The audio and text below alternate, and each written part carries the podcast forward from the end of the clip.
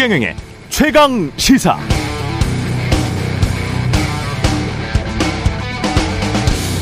네, 직장 생활 이제 막 2년 차에 접어든 제 딸아이가 공유한 한 블로거의 글입니다. 믿고 거르는 리더의 여섯 가지 모습이라는 제목인데요. 킹홍이라는 닉네임을 가진 분이 3년쯤 전에 쓴 글입니다. 다음과 같은 특징을 가진 리더는 조심해야 한다라고 합니다. 첫 번째, 정보를 공유하지 않는 리더. 정보의 개방과 공개는 직원을 신뢰한다는 것이니까 반대로 정보를 숨길 때 구성원들은 불안감을 느낀다는 것이고 두 번째 학습 능력이 떨어지는 리더 새로운 트렌드나 기술을 학습하려고 하지 않는 리더와 일하는 것은 지루하고 괴롭다. 고라는 주지 않고 세심한 것까지 일일이 자신의 입맛대로만 하려는 리더. 어제와 오늘의 말이 다른 리더. 지난날 했던 말이 오늘날, 오늘날 하는 행위와 모순되는 리더는 문제라는 것이고요. 공감 능력이 떨어지거나 팀원들이 하는 일을 마치 자기가 다 한 것처럼 하는 리더라면 구성원들에게 존중받기 어렵다는 것입니다. 이런 여섯 가지 특징을 가진 리더라면 그냥 믿고 걸러라. 이런 주장인데요. 타당한 지적 같습니다. 정치, 경제, 사회, 문화, 어떤 분야에서든 조직의 장을 맡고 계신 분들 중 지금 방송 들으면서 아, 이거 내 이야기인가? 뜨끔하신 분들 많다? 적다? 예. 본인 양심의 문제입니다. 네, 안녕하십니까. 7월 26일 세상에 이익이 되는 방송 최경령의 최강시사 출발합니다. 저는 KBS 최경령 기자고요. 최경령의 최강시사 유튜브에 검색하시면 실시간 방송 보실 수 있습니다.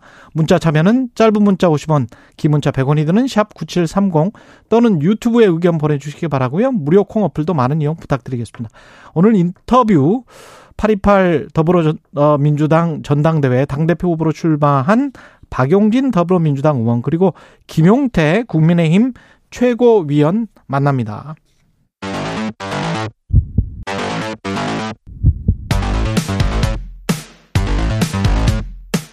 오늘 아침 가장 뜨거운 뉴스 뉴스 언박싱 네 뉴스 언박싱 시작합니다. 민동기 기자 김민하 시사평론가 나와 있습니다. 안녕하십니까? 안녕하십니까? 예. 총경 회의 후폭풍이 거셉니다. 이상민 행정안전부 장관이 어제 긴급 브리핑을 가졌거든요. 어, 총경 회의에 대해서 하나회가 12.12 쿠데타를 일으킨 게 이러한 시작에서 나왔다 이렇게 얘기를 했습니다. 어제 브리핑을 하면서 수차례 경찰의 무장 가능성, 12.12 쿠데타 비유가 등장을 했는데요. 무장할 수 있는 조직이 상부의 지시에 위반해 임의적으로 모여서 정부 시책을 반대하는 것은 대단히 위험하다 이런 얘기도 했고 형사처벌까지 될 수 있는 엄중한 사안이다. 이렇게도 얘기를 했습니다. 근데 이상민 장관의 발언이요. 윤 대통령이 어제 대통령실 청사로 출근을 하면서 행안부 경찰청에서 필요한 조치를 해 나갈 것이라고 생각한다. 이렇게 발언한 직후에 나왔습니다. 예. 그래서 언론들의 해석은 대통령실과 행안부 경찰청이 교감을 해서 강경 대응 기조에 좀 함께 나서고 있는 것 아니냐 이렇게 분석을 하고 있습니다. 이상민 장관은 어제 국회에서 열린 대정부 질문에서도 자신의 쿠데타 발언을 접지 않고 음. 계속 비슷하게 주장을 했고요. 근데 지금 오늘 국무회의를 거치게 되면은요, 이 시행령이 최종 확정이 되거든요. 갈등 확산은 좀 불가피할 것으로 보입니다. 특히 오는 주말에 경감 경위급 전국 팀장 회의가 예정이 되어 있고 전국 경찰 직장 협의회는 어제부터 전국적으로 1인 시위에 돌입을 한 상황입니다. 그리고 지금 경찰 내부 게시판에는 뭐 이상민 행안부 장관을 비롯해서 지금 뭐 윤희근 경찰청장 후보자에 대한 어떤 성토 이런 글들이 계속해서 올라오고 있는 상황입니다.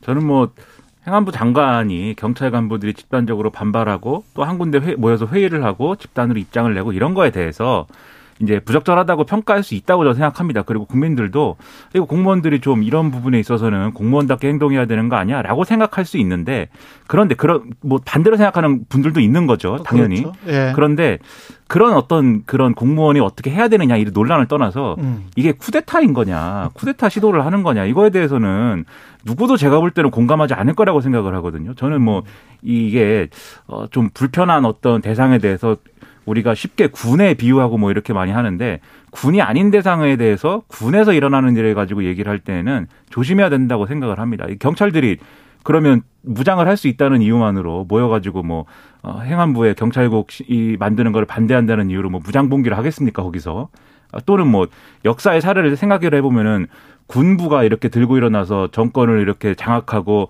군부 정권이 수립된 사례는 있어도 경찰이 들고 일어나서 경찰 조직이 정권을 뭐 이렇게 어 찬탈한 그런 사례는 제가 아는 한에는 없거든요. 쿠데타는 그리고 좀 몰래 하죠. 몰래 모의를 해서 갑자기 들이닥치잖아요. 아니 근데, 근데 지금 총경들이 모여서 아산 연수원 경찰청 아산 연수원에 모여가지고 회의 총경 회의 한 게 쿠데타로 비유가 바로 되나요? 그 잘 이해가 안 가는 게 총경들이 예. 모여서 회의를 한 거잖아요. 음. 근데 이제 쿠데타라는 단어가 나오고 방금 김민하 평론가도 무장봉기라는 단어가 나오고 이 상황이 좀 정, 비- 정상적인 상황은 아닌 것 같아요. 근데 지금 말씀하신 이상민 장관이 그리는 세계 속에서는 음. 비밀리에 그런 거를 모의하는 세력도 있는 것 같아요. 지금 보미- 보니까 특정 출신들이 지금 이런 일들을 주도하고 있다 이렇게 얘기를 했는데 언론은 다 아, 이게 경찰대 얘기다 이렇게 쓰고 있거든요. 예. 그리고 이제 그런 출신들이 어 이 상황을 주도하고 있고 상당수의 경찰들은 이좀이 행안부 신설의 구체적인 내용에 대해서 잘 모르는 상태로 부안대동에서 이제 끌려가고 있다 이런 얘기를 이제 지금 스스럼 없이 하고 있는데 그러니까 하나에다가 비, 비유를 한 거잖아요. 예.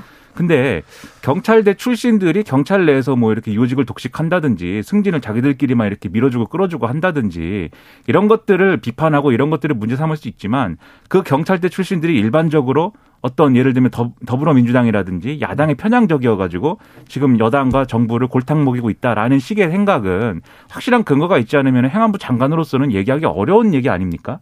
그리고 이게 참 말이 되나 싶은 부분이 지금 윤익은 이 경찰청장 후보자 예. 직무대행을 하고 있는 이분도 경찰대 출신이거든요. 음. 이분은 왜 그러면 이, 어, 이 주모자를 징계, 저, 감찰하고 이 대기발령 낸 것인지도 설명이 잘 안 되잖아요. 그런 논리라고 하면은. 저는 여러모로 행안부 장관으로서 이렇게 쉽게 할 수 있는 얘기를 아닌 것을 이렇게 어, 별 이렇게 어, 이 고려 없이 이렇게 쉽게 막 내지르고 있는 상황이 도대체 국민들 눈에는 어떻게 보이겠는가 지금 상당히 돌아봐야 될 상황이라고 생각을 합니다. 이상민 장관이 과잉 충성을 하고 있는 건지 경찰들이 과잉 반발을 하고 있는 건지는 좀 판단을 해봐야 될 것 같고 아까 그 어젠가요 류총경이 이야기를 했었잖아요. 본인들은 40일 그 법령 내에 있는 거 그거를 충분히 좀 그 기간만이라도 지켜서 요걸 바꾸려면 다시 한번 좀 숙고를 해달라. 그게 지금 요구던데. 근데 4일 만에 예. 아주 압축적으로 지금 이 통과를 시킨 거, 할- 음. 하는 거거든요, 지금. 예. 네. 그러니까 내용의 찬반 논란도 있지만 지금 음. 절차적으로 그렇죠. 이 미비하다라는 지적이 분명히 있는 거예요. 예. 한번 말씀드린 적도 있는데 이 보수 정권에서 법제처장을 지냈던 이석연 변호사 같은 경우에도 최근까지 언론 인터뷰를 통해서 계속 이렇게 하려면 정보조직법을 개정하는 게 먼저고 그렇죠. 어, 그 예. 정보조직법을 개정해서 지금 이제 행안부에 경찰 사무에 대한 일반의 어떤 규정을 좀 해놓고 그리고 이렇게 만드는 게 맞다. 그렇지 않으면 헌법상에 이 포괄인 금지해놓은 거에 대해서 그 조항에 위배되는 것이다. 라고 음. 지금 위헌 소지가 있다라고까지 얘기를 하고 있는 거 아니겠습니까? 이렇게 계속 진행하면 위헌 심판 청구 소송에 가게 될 거고 그러면 또 헌재에서 어떤 판결이 나올지는 어떤 결정이 나올지는 한번 지켜봐야 되겠습니다. 예. 3719님이 경찰이 왜 이렇게 반발하는지 정부가 귀담아 들을 필요가 있습니다. 일단 속도가 너무 빠르잖아요. 비슷한 말씀이세요. 2261님은 반대로 저는 경찰 공무원들이 반발만 할 게 아니라 경찰국이 취지대로 운영될 수 있도록 협의를 통해 뺄 것은 빼고 더할 것은 더하는 일을 할 필요가 있다고 봅니다. 이게 지난번에 이제 검수 완박이라는 그 타이틀을 가지고 이야기가 진행이 됐었을 때 검찰에 어느 정도 수사권을 남겨놓느냐 그렇게 또 이해하시는 분들도 있는 것 같습니다. 예. 근데 이제 이게 이 이상민 장관의 항변이나 이런 것들도 그 부분에 좀 포인트가 맞춰져 있는데 실제로 이제 시행령 지금 성안한 거를 보면은 어 일반적으로 이제 좀 반발하는 어떤 논리처럼 돼 있는 뭐 경찰을 장악한다든지 수사에 개입한다든지 이런 권리는 이런 권한을 보장해 놓은 것은 아니다. 음. 그래서 인사와 관련된 부분, 인사 제청권을 이제 장관의 인사 제청권을 분명히 하고 그다음에 원래는 이제 그 청와대 민정수석실에서 하던 업무를 어 민정수석실이 없어졌기 때문에 그래서 행안부 장관이 산하에 두는 그런 방식인 것이고 심지어 이것은 어, 음지에서 이루어지는 일들을 양지로 끌어올림으로써 국회의 견제와 뭐 이런 감시를 받도록 하는 거다라고 설명을 하고 있어요. 그런데 여기에 대해서 좀 우려가 되는 거는 인사와 관련된 권한을 이제 규정했다라는 것으로부터 그러면 장관이 인사에 제청하는 것만 그러면 당연히 국회 감시 대상이나 뭐 이런 게 되는 거 아니겠습니까? 예. 근데 실제로 가능한 것이라는 거는 예를 들면 청와대 민정수석실도 규정된 권한을 가지고 뭐 그렇게 음성적으로 어떤 뭐 어, 현안에 개입하거나 그랬던 게 아닌 거잖아요. 음. 규정되지 않은 거를 활용하는 방식이 문제인 것이고 예. 그걸 그런 방식을 활용할 때 고리가 되는 게 인사권이거든요. 인사권을 가지고 있는 사람에게 충성을 해야 되니까 음. 부당한 요구나 이런 것들도 받아들이게 되는 거 아니냐 경찰이 음성적으로. 그렇죠. 예. 그런 가능성을 우려하는 것이기 때문에 그런 걸 고려할 필요가 있는 거죠. 실제로 그런 우려가 제기가 됐죠. 음. 왜냐하면 어제 MBC가 보도한 내용을 보면은 그 대우조선 파업 타결되기 3일 전에 예. 이상민 행안부 장관이 이른바 그 경찰 수뇌부 회의를 주재를 했거든요. 이 자리에서 이상민 행안부 장관이 경찰 특공대 투입을 검토하라 이렇게 지시를 했다는 겁니다. 음. 실무진들이 반대를 해가지고 결국엔 투입은 안 했는데 예. 사실 이 경찰 특공대와 관련해서는 용산 참사라든가 이런 데 경찰 특공대 투입해가지고 많은 인명들이 좀 이렇게 피해를 입었지 않습니까? 그 뒤로 이제 법 개정을 해가지고 경찰 특공대 투입 못하게 돼 있었거든요. 음. 근데 지금 행안부 장관이 실제로 그 회의를 하면서 이걸 검토하라고 지시했다는 증언이 나온 상황이기 때문에 더 이제 우려가 될 수가 있는 거죠. 제가 아까 과잉 충성이 아니냐 그렇게 이야기를 한 것도 이상민 장관이 만약에 경찰 특공대를 투입을 했으면 오히려 윤석열 정부에게 큰 정말 해를 입혔을 가능성이 높아요. 그렇습니다. 위험위험합니다. 이 네. 이상민 장관이 판단을 지금 제대로 하고 있는지 이걸 검토하라고 지시를 했고 만약에 투입을 했으면 정권 초기에 굉장히 위험해졌어요. 그렇죠. 예, 이거는 안 한 게 잘한 것이고 이렇게 판단을 하고 검토 지시까지 하고 이런 것들이 그 과잉 충성에서 비롯된 게 아닌가 그런 지금 우려가 드는 것이죠. 예. 그렇죠. 그리고 이상민 장관이 사실 이전에 해놓은 여러 가지 얘기들이 있습니다. 예를 들면 경찰이 주요 수사를 지휘하거나 이 주요 수사를 하거나 할 때 이거가 관련돼 가지고 행안부가 뭐 지휘를 하는 거냐라는 질문에 대해서 불분명하게 답변을 한다든지 예를 들면은 지휘해야 되는 부분을 해야 된다라고 한다든지 이런 의심스러운 이제 답변들도 있고 막 이랬거든요. 그렇죠. 그래서 지금 사실 쿠데타라는 말을 해버린 것도 윤석열 정권에 있어서는 제가 볼 때는 악재가 될 수가 있습니다. 그럼요. 이렇게 네. 할게 아니고 정말로 이게 행안부의 경찰국은 신설하는 문제가 그 정말 필요한 것이고 어, 이렇게 해야만 하는 것이라면 그럼 이제 경찰 조직부터 우선 설득을 하고 공감대를 그렇죠. 얻고 그런 걸 만들어 나가는 방식으로 음. 경찰의 반발이 없는 상태에서 또 국민들을 설득할 수가 있어야죠. 그렇게 하는 게 윤석열 정권에도 도움이 되는 거죠.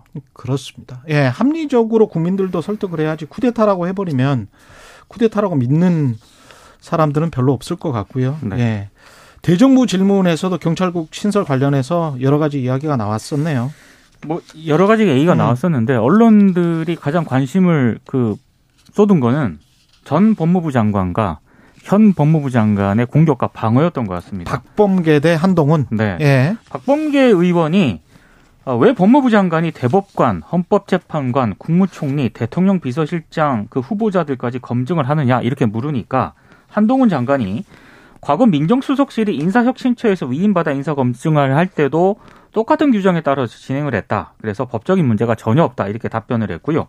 그리고 검찰총장이 공석인데 대검 고검을 다 한동훈 장관이 해버렸다. 전례가 있는 일이냐 이렇게 물으니까 한동훈 장관이 과거에 의원님이 장관일 때는 검찰총장을 완전히 패싱하고 인사를 하신 걸로 안다 이렇게 맞받았거든요.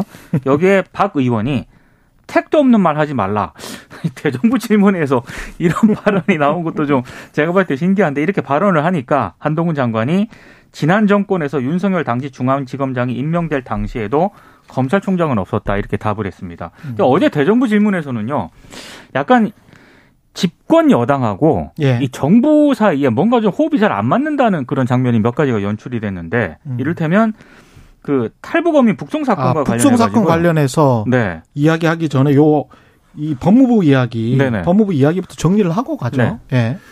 그러니까는 뭐랄까요 좀 민망스러운 장면이죠. 전 네. 현직 법무부 장관이 대정부 질문에 나와가지고 한쪽은 국회의원으로 질문을 하고 한쪽은 답을 하고 뭐 이런 장면이 이제 근데 또 민망한데 한동훈 네. 장관이 답변을 할 때마다 국민의힘 의원들이 환호를 했죠. 네, 환호를 하고 박수 박수를 치고, 치고. 네. 예. 반대로 또 박범계 의원이 뭐 이렇게 딱 어, 아픈 데를 찌르는 듯한 그런 얘기를 하면 또 민주당에서 막 잘한다 뭐 이렇게 하고 그게 좀 황당한 상황인데 네. 이상한 장면이었어요. 예. 그렇죠. 근데 저는 옛날에 국민학교에서 그런 놀이 많이 하잖아요. 뭐라고 막 이야기하면 반사.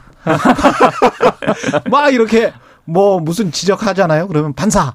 이게 지금 내용으로 봤을 때는 아직 먹히는 기간인 것 같아요. 한동훈 그렇죠. 법무부 장관한테 한 2개월밖에 정권이 안 됐기 때문에 반사. 지난번에 너희들도 잘못했잖아. 반사. 뭐 이렇게 그러니까 하면 내용적으로 좀 먹혀요. 지금 현재. 그렇죠. 지금 상황이 그래서 박범계 의원이 어 떤 생각을 가지고 첫 타자로 내가 나서야겠다. 그래서 한동훈 장관하고 한번 설전을 벌여봐야겠다라고 생각을 왜 했는지 잘 모르겠습니다. 왜냐하면은 이 구조에서 얘기를 하면은 박범계 의원이 좀 이렇게 그냥 어떤 말씨름의 입씨름의 어떤 기준으로 보면 좀 불리하거든요. 왜냐하면 박범계 장관이 장관을 할 때 한동훈 지금 장관은 어 이 검사였던 거고 음. 좌천당에 있었던 거잖아요. 그렇죠. 그럼 이제 억울하다 할 말이 많은 아. 입장인 건데 얘기하다가 이제 그런 얘기를 하고 이러면은 박범계 의원은 또 할 말이 없어지고 뭐 이런 상황이 되니까 사실 그런 불리한 구도였는데 근데 말씀하신 대로 지금은 한동훈 장관이 자기가 이제 검사 시절에 어떻든 있었던 일이나 이런 것들을 얘기를 하면서 전 정권 얘기를 막 할 수가 있는데 그 이게 기간입니다. 아직까지. 그렇죠. 예. 약발이 영원히 가지 않습니다. 어느 예. 시점이 지나면 국민들이 아무리 한동훈 장관이 그 얘기를 해도 언제까지 이렇게만 얘기할 거냐라고 하게 될 거예요. 내년 정도 되면 반사의 강도가 좀 약해지죠. 아니, 오늘 그렇죠. 법무부 대통령 예. 업무 보고가 있거든요. 예. 거기서 뭔가 또 반사 반사가 아니라 뭔가 정확한 업무에 대해서 이제 얘기를 해야겠죠. 그래서 이런 이런 상황에서도 전 정권 얘기를 하기보다는 음. 전 정권은 잘못을 한 것들이 많이 있는데 그래도 정권이 바뀐 거 아닙니까 어쨌든 그렇죠. 정권이 바뀌었으면 새로운 정권에서는 어떻게 잘하겠다는 것인지를 얘기하는 게 훨씬 더 생산적인데 앞으로는 그런 모습을 주로 보여줬으면 좋겠습니다. 그리고 박봉계 의원도 화를 내면 안 돼요. 그렇죠. 네. 국민들이 보기에 이것도 메시지 전달인데 화를 내면 지는 것처럼 보여요. 그렇죠. 차분하게 이야기를 해야 됩니다. 네. 예. 화를 내는 거는 중요 포인트에서 내야 되고 예. 나머지 부분에서는 웃으면서 네. 그렇죠. 박범계 그렇죠. 의원이 예. 제일 국민들에게 많이 알려진 기회 그 계기가 음. 웃음을 못 참아서인 거거든요. 박범계라는 게 있습니다. 박범계. 네. 예. 그 웃음을 못 참는 것도 중요하다. 네. 음. 순이님이 어제 한동훈 장관과 박범계 전 의원이 대화를 하다가 20초 정도 서로 침묵하면서 노려보는 장면이 있었는데 정말 살벌하더군요. 싸우지 마세요. 이렇게. 아, 국민 학생들, 초등학생들 우어우어 하듯이 말씀을 하셨네요. 예.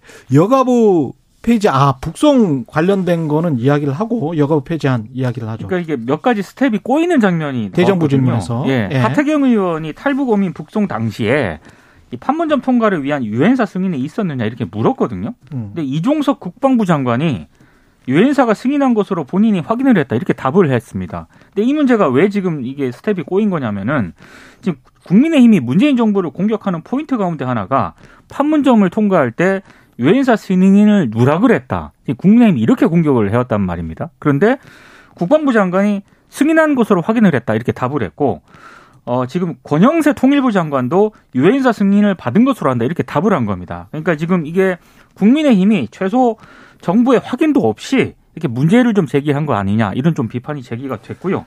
그리고 이 윤석열 대통령 스페인 방문 당시에 그 민간인으로 동행했던 신모 씨 있지 않습니까? 예. 신모 씨가 원래 그 대통령실 해명은 외교부 장관의 결재를 통해서 기타 수행원으로 지정이 됐다 이렇게 해명을 한 거였는데 음. 정작 외교부 장관은 어떤 명단에 그 신모 씨가 있는지조차 파악을 하지 못했다라고 또 외교부 장관이 그렇습니다. 그렇게 알려져서 또 이게 좀 엇박자다 이런 좀 지적이 나왔습니다. 근데 이제 외교부는 아마도 이제 대통령실이 이러저러한 수행원이 필요하니 이에 뭐 필요한 절차를 좀 진행해 달라라고 요구를 한 것일 테니까 외교부가 뭐 꼼꼼히 뭐 보지 않았다라는 해명도 있을 수 있다고 보는데 하지만 일처리를 더 잘했으면 좋겠다는 생각이 들고요. 북송 논란은 이게 국민의힘이 국민의힘하고 보수 언론 등이 좀 앞서 나간 측면들이 있어가지고 더 꼬이는 거예요. 왜냐하면 지금 유엔사 승인 없이 그리고 이 탈북 그 이 북송된 서- 북한 선원들이 포승줄에 묶이고 뭐 이런 것들에 대해서 유엔사가 아, 이렇게 하지 마라라고 문제 제기도 했고 이런 내용들이 이제 보수 언론에 막 보도가 됐었거든요. 유엔사 승인이 없었 그렇죠. 없, 없이 그냥 갔던 것처럼 그렇게 보도를 했습니다. 단독이라는 타이틀을 들, 그렇죠. 네. 예. 그런데 이 지금 정부도 그건 아니다라고 얘기를 하는 거고 예. 그러면 그 보수 언론은 어디서 무슨 얘기를 어떻게 듣고 어떤 소스를 가지고 보도를 한 거냐 상당히 의문일 수밖에 없는데 그, 그 보도가 보도 자체가 이제 오보였던 거예요. 그 보도가 나왔을 때, 예. 뭐 국방부 통일부가 확인을 해줬으면 깔끔하게 정리가 음. 됐는데 어제 대정부 질문에서 이게 확인이 되니까. 그래서 또 하나 최근에 네. 또, 어, 좀 혼란스러운 상황이 뭐였냐면 이 관련 TF가 만들어져 있잖아요. 국민의힘 내. 네. 지금 이제 하태경 의원은 해수부 공무원 피격 사건 진상조사 TF인데 다른 TF 또 있습니다. 한기호 의원이 단장을 하는. 네. 근데 거기서는 이 북송된 선원들이 어, 이 살인자가 아니고 탈북 브로커다. 그렇죠. 탈북 브로커다라고 거기서 주장을 했는데 음. 권영세 통일부 장관이 그렇지 않고 살인을 저질렀다는 진술은 있고 그것은 그렇죠. 이 사실로 확인이 된다라고 또 얘기를 했거든요. 예. 그러니까 서로 얘기도 안 맞고 좀 이런 스텝이 안 맞으면은 음. 올바른 문제 제기를 했다 했다 하더라도 국민들이 신뢰를 가지기 어려운 거 아닙니까? 그래서 이런 부분들은 팩트를 기반으로 해서 문제 제기를 해야 될 포인트를 정확히 해야 되는데 지금 너무 이제 몰아가기 식으로 한이 음. 부작용이 이런 데서 이제 나타나고 있다고 생각이 됩니다. 유엔사 승인을 받았다 그리고 살인 혐의가 분명히 그때 있었다라고 현직 장관들이 이야기를 해버렸기 때문에 앞으로 여론이 이 문제에 관해서 어떻게 에, 반응을 할지 그리고 이 문제를 계속 끌고 갈 수 있을지도 의문이 듭니다. 그렇죠. 이렇게 되면 네. 국민의힘은 여가부 폐지와 관련해서 여가부 장관이 에, 보고를 하러 들어가니까 대통령실에서 대통령이 폐지 로드맵을 마련하라 이렇게 주문을 했습니다. 그러니까 여성가족부 업무 보고가 예. 이게 계속 밀린 거거든요. 예. 그래서 어제 업무 보고를 했는데 그 음. 자리에서 어, 윤석열 대통령이 여성가족부 폐지를 위한 로드맵을 조속히 마련하라고 이렇게 지시를 한 겁니다. 음. 그래서 기자들이 그 대통령이 따로 지시한 거냐 아니면 보고 와중에 추가 지시가 나온 거냐 이렇게 물으니까 아, 김현숙 여성가족부 장관이 자신은 그 여가부 폐지 내용을 보고 드리지 않았다 이렇게 답을 했거든요. 예. 그러니까 상당히 이것도 좀 어떻게 보면 엇박자 가운데 하나라고 생각이 되고요. 그럼 갑자기 이게 왜 이렇게 지시가 내려졌느냐? 언론들의 해석을 쭉 보니까 지금 윤 대통령 지지율이 좀 하락세를 보이고 있지 않습니까? 그래서 2030 세대 일부 남성의 이탈을 되돌리기 위해서 이 카드를 꺼낸 것 아니냐 이런 해석을 하고는 있습니다.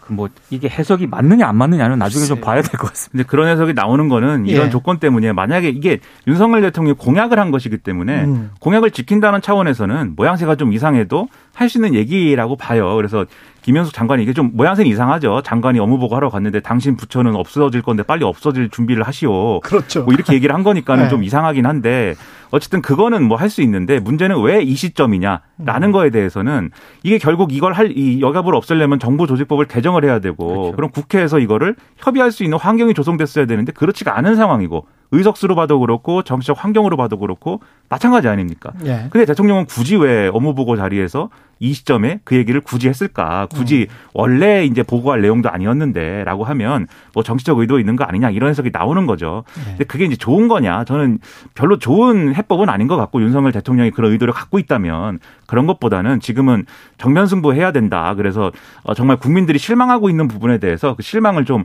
어, 기대로 바꾸고 경제 관련 말, 말씀하시는 거죠? 그렇죠. 예. 민생을 돌보는 그런 모습을 보여주면은 제가 볼 때는 음. 지지율도 반등하고 여러 가지 좋은 효과가 있을 거라고 생각을 합니다. 예. 뉴스 언박싱 민동기 기자 김민아 평론가였습니다. 고맙습니다. 고맙습니다. KBS 라디오 최경영의 최강시사 듣고 계신 지금 시각 7시 43분입니다.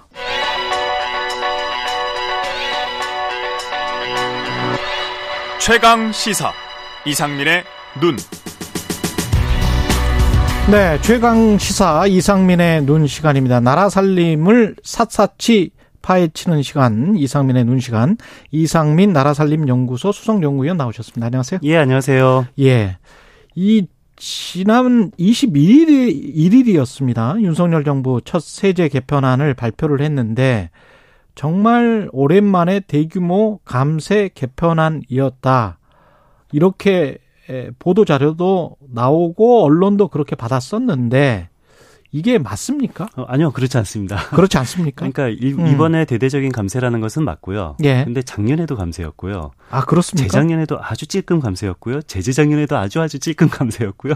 재재재 작년에도 감세였어요. 그러니까 이 말은 뭔 소리냐면요. 예. 그러니까 지난 정부는 굉장히 많은 증세를 했다라고 하잖아요. 근데 음. 17년 첫 해, 그 문정부 첫 해는 증세한 거 맞고요. 음. 근데 18년에도 감세, 19년에도 감세, 20년 감세, 21년 감세, 올해도 감세, 계속 감세를 했었습니다. 그러니까 문재인 정부 5년 동안에 2017년 첫 해 빼고는 다 감세를 했어요. 예, 맞습니다. 근데 왜 우리는 증세를 한 걸로 알고 있지?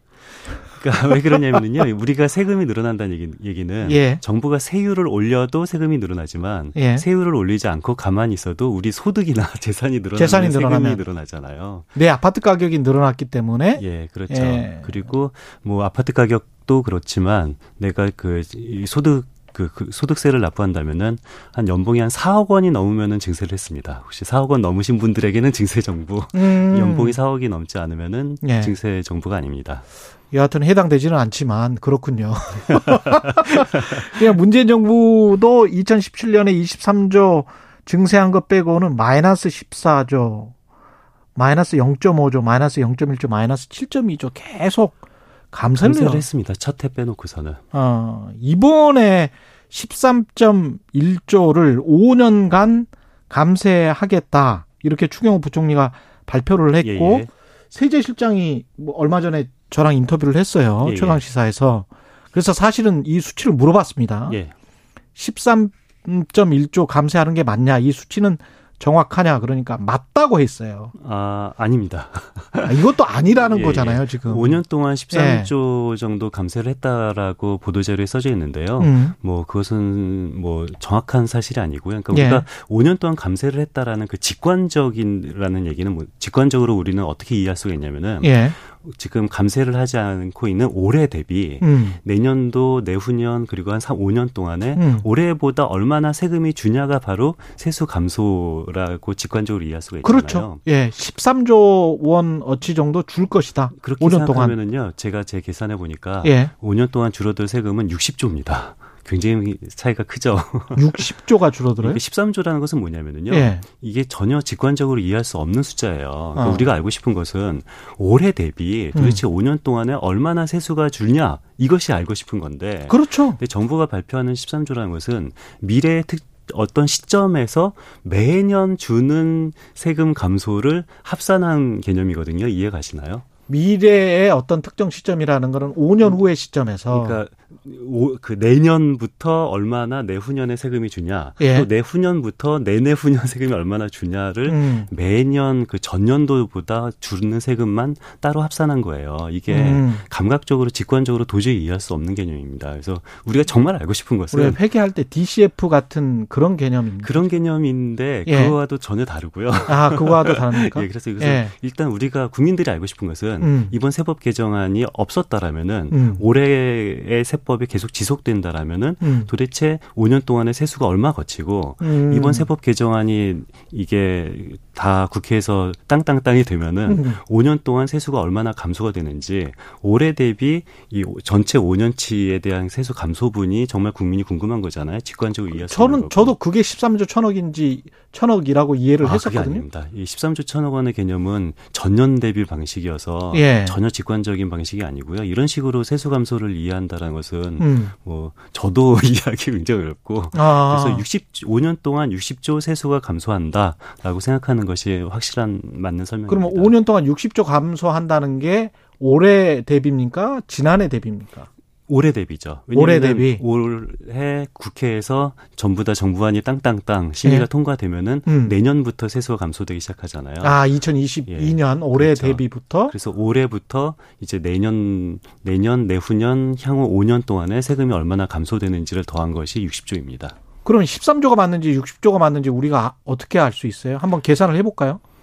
그러니까 이것은 예. 그 올해 기준년 대비하면 60조 원이 맞는 거고요. 음. 그리고 이 14년도에 얼- 아니 24년도에 얼마나 세금이 감소됐는지를 23년도 기준으로 하고 25년도에 세금이 얼마나 아, 그 감소됐는지를 방식이구나. 24년도부터 계산을 하면은 13조가 맞는데 국민들이 직관적으로 알 수 있는 세수 감소 효과는 60조가 음. 맞습니다. 항목별로 그러면 어느 정도 줄어드는지 예, 예. 그걸 한번 좀 계산을 해 주십시오. 그럼. 아, 예. 예. 뭐 법인세 같은 있습니다. 경우에도 꽤줄것 같은데. 법인세만 5년간 28조 원 정도 감소해요. 예. 그러니까 뭐 십- 정부가 법인세만 얼마 법인세만 28조 원 감소해요. 28조 원? 예. 그러니까 이게 추정치라는 게 올해 기준으로 이 정도의 영업 이익을 올렸다라고 예. 하는데 올해는 25% 명목세율이었고 예. 22%로 줄인다고 했으니까 그렇죠. 그걸 했을 때는 5년 동안 그 감소 액수가 얼마라고요? 20 28조 원 정도 됩니다. 그것만 법인세만 28조 그렇죠. 원이다. 이번에 법인세 세수 감소되는 그 법인의 개수가 한 80개 정도밖에 안 되거든요. 100개 예. 채안 되거든요. 음. 그러니까 100개도 안 되는 법인에서 5년 동안 감소되는 세수 감소분만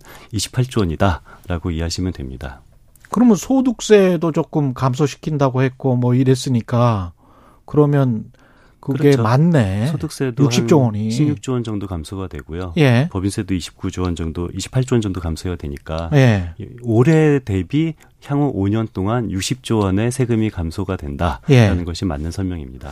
이 법인세를 줄여주면 투자가 늘고 성장이 늘고 그렇게 되면 고용이 늘고 고용이 늘면 소득이 늘고 이게 이제 정부의 생각이고 예, 예. 주장이잖아요. 맞습니다. 세제 시장 똑같은 이야기를 했는데 어떻게 생각하세요? 이 부분. 저는 뭐, 뭐 저도 나름대로 생각이 음. 있습니다만 뭐 제 생각이 중요한 것이 아니고 예. 이게 법인세 뭐 증세를 했을 때 장단점이 있는 거고 음. 감세를 했을 때 장단점이 있는 거잖아요. 그렇죠. 그런데 뭐 저는 그런 의미에서 증세를 했을 때 감세를 했을 때 장단점을 국민들에게 솔직하게 이- 그 이해를 구하는 것이 가장 핵심이라고 생각을 해요. 음. 그런데 과연 법인세율을 내렸을 때 이게 뭐 투자가 늘고 성장이 돼서 음. 세수가 줄지 않을 수도 있다라는 것은 음. 단한 번도 실증적으로 이 드러난 적이 없는 거예요. 그러니까 무슨 소리냐면은 음. 뭐 법인세 관련된 연구는 전 세계에서 굉장히 많이 되고 있어요. 그렇죠. 뭐 어마어마하게 많은 예. 경제학자들이 연구하고 있는데 예. 근데 과연 세율을 감소했을 때 음. 투자가 늘어서 세수가 줄지 않은 적이 있느냐 음. 이런 실증 연구는 저는 하나도 본 적이 없거든요. 그러니까 28조 원의 효과를 5년 동안 볼 수 있을까도 좀 의문인 것 같아요. 그렇죠. 그러니까 예. 정책을 펼치려면은 뭐 자기가 그냥 뇌피절이 아니라 음. 어떤 실증 연구 왜냐하면 연구가 굉장히 많이 된 곳이 법인세입니다. 예. 굉장히 많은 연구가 있기 때문에 실증 연구를 통해서 과연 세율을 내려도 세수가 그렇게 크게 줄지 않는 그런 적이 있으냐 있냐를 한번 봐야 되는데 그런 음. 연구는 저는 찾아본 적이 없습니다. 소득세는 얼마나 감소됩니까? 그러니까 소득세 같은 경우는 우리 그 전체 세수 감소 규모는 그 아까 말씀드린다시피 한 한 5년간 예. 15조? 5년간 예, 한 16조? 16조? 16조 정도 감소가 되는데요. 네. 근데 이것은 이 각 자기 그 소득별로 굉장히 차이가 커요. 예. 그런데 우리 소득세 같은 경우는 하위 한 40% 정도는 소득세를 1원도 내고 있지 않거든요. 그렇죠. 그러니까 어차피 세금을 내고 있지 않은 사람들에게는 당연히 소득세 감세에 대한 혜택이 돌아가는 것은 아니고요. 예. 그러니까 뭐 보통 한 우리 주변에서 많이 보이는 한 연봉 4천만 원, 5천만 원, 음. 그 정도 근로소득자 같은 경우는 한 달에 한 만 원 정도 한 달에 만원 소득세가 정도? 감소가 되고요. 예. 한 연봉이 한 1억 원 정도 되면은 그러면은 이제 참 감소폭이 조금 크죠. 그한 한 60만 원 정도 1년에 연간 60만 원. 그 정도 감소가 됩니다. 음. 이렇게 60조 원 정도 감세가 된다면 재정 건전성은 어떻게 생각하세요? 그 재정 건전성은 당연히 나빠질 수밖에 없죠. 음. 근데 아니면 재정 건전성이 나빠지지 않으려면은 지출을 뭐 많이 줄이면은 이 재정 건전성이 나빠지지 않고 이 감소 감세? 효과를 할 수가 있, 을 것도 같은데요. 음. 그런데 이게 좀 경제적으로는 좀 이게 말이 안 되는 게 음. 감세를 하는 이유가 우리가 경제 활성화를 위해서 그러니까 GDP를 높이기 위해서 감세를 한다라는 거잖아요. 예. 그런데 정부가 지출을 줄여도 GDP는 낮아져요. 아. 왜냐면은 경제 성장이라는 것이 그러네. 이게 그건 그 재정 정책이니까. 이 재정 정책이기 때문에 예. 이 정부가 지출을 줄이는 것만큼 GDP는 알겠습니다. 낮아질 수밖에 없습니다. 예. 지금까지 이상민 나라살림 연구소 수석 위원이었습니다. 좀 잘 이해해야 되는데 다음 주에 또 한 번 이야기하셔도 좋을 것 같습니다. 고맙습니다. 예, 감사합니다.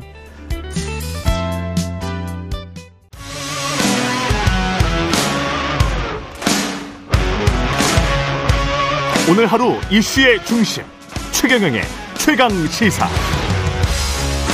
네, 민주당 전당대회 예비 경선이 이틀 앞으로 다가왔습니다. 이른바 5대명 구도를 깨려는 97그룹들의 단일화 필요성 계속 제기되고 있는데요. 반 이재명 전선 구축을 위한 혁신 단일화를 제안한 더불어민주당 박용진 의원 나오셨습니다. 안녕하십니까? 예, 안녕하세요. 예. 박영진입니다. 기호 1번입니다. 기호 1번입니까? 예. 아, 아, 이거- 뽑기를 잘 하셨네. 그러니까요. 예. 매번 그 1번 하기가 어려웠었는데 예. 느낌은 좋습니다. 아, 느낌은 좋다. 일단 그 오늘 근데 97그룹 호프집 회동이 이- 있, 있을 것이다 이런 보도가 있었는데 네. 최종적으로 오늘 약속이 안 됐어요. 예. 아 이거는 그럼 약속이 안 됐다는 건 어떤 의미가 있을까요? 근데 그 97 그룹의 어떤 뭐 세대 간의 연대와 단일화 예. 뭐 이런 논의를 원치 않는 97이 있는 거죠. 아, 구칠이 있다. 그럼 각자 도생해서 나는 그, 그 당 대표가 될 수 있다. 이렇게 생각하는 겁니까? 아니면은, 뭐 그럴 수도 있고요. 뭐 예. 직접 들어오진 않았습니다만 음. 뭐 그러니까 이재명 후보에게 이렇게 맞서거나 각을 세우거나 음. 뭐 이렇게 보이는 것에 대한 부담일 수도 있고요. 아, 예, 혹은 뭐 나 혼자서 할 수 있다고 얘기하실 수도 하는 것일 수도 있고요. 아. 뭐 여러 가지 이유가 있겠죠. 혁신 단일화를 하지 않으면 이재명 후보를 이기기가 쉽지 않다. 이렇게 판단하십니까? 그 이- 이- 저는 이제 안방지세론이라고 보는데요. 안- 우리가 지금 네. 당 안에서 인기 투표에서 인기 제일 좋은 사람 뽑는 게 아니잖아요. 예. 나가서 이길 사람을 뽑아야 하는데 음. 어, 이미 두 번의 큰 전국 선거에서 패배를 어, 했고 그 거기에 큰 책임이 있는 분이 다시 다음 총선에서는 이길 수 있다. 음. 왜냐하면 내가 제일 인기가 좋으니까 당에서 음. 이렇게 해서 나가는 것에 대해서 저는 이거는 이제 이제 어차피 대표는 뭐그 이재명이다 그래서 어대명 이렇게들 얘기하는데 음. 그야말로 그또또 다른 패배로 가는 막다른 골목으로 들어가는 길이다. 저는 그렇게 보니까 어대명으로 가면 막다른 예, 골목이다. 예. 그래서 국민이 기다리는 승리의 광장으로 가자. 그래 다음 총선 우리가 이겨야 한다. 그러면 음. 다 바꿔야 한다. 이재명 후보는 그 민주당 이름만 빼고 다 바꾸겠다고 그러는데 제가 볼 때는 이재명 후보도 바꿔야 되는 사람 대상인 거죠. 아, 이재명 예, 후보도 예. 아니, 바꿔야 자- 되는 사람이다. 전쟁을 다음 전쟁을 이기려면 장수부터 바꿔야죠. 음. 계속 진장수를 또 내보내는 것처럼 어 저는 뭐 그 잘못된 판단이 없기 없다고 생각하기 때문에 그 안에서 당원들이 아 어대명이 아니라 이건 바- 변화할 수 있다 달라질 수 있다 그리고 우리가 승리할 수 있겠구나 새로운 장수를 뽑을 수 있겠구나라고 하는 그런 저- 절박함에 대한 호응은 어 그러니까 혁, 당의 혁신을 공감하는 단일화 혁신 단일화를 우선적으로 하는 것이 필요하다고 생각했습니다.